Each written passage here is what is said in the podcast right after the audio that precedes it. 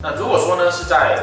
仆役宫，哦，你交朋友这么的梦幻，当然就是马上看到谈得来就是好朋友，啊，这个人不错，结果发现，他不如你所想象的那样，可是，一出状况不对，你也就很容易呢，就跟大家会撕破脸。有时候追求梦想的时候啊，梦想是伟大的啦，但是现实都是在极乐宫，疾厄宫破军的人哈，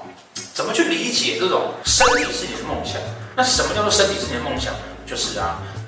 会不节制的。啊，不节制的使用自己的身体，啊，因为你觉得它会支撑你的梦想嘛，啊，所以破军在疾厄宫的呢，我们常讲说他在中年，就是五十岁以后啊，身体容易啊快速的转衰，啊，因为年轻的时候太不知道节制，啊，所以这个就是呢破军星啊，它主要的概念代表了你自己这这一生中呢，你主要的梦想的所在，你会在你人生的生命里面呢，啊，哪一个宫位呢是你去追求梦想的，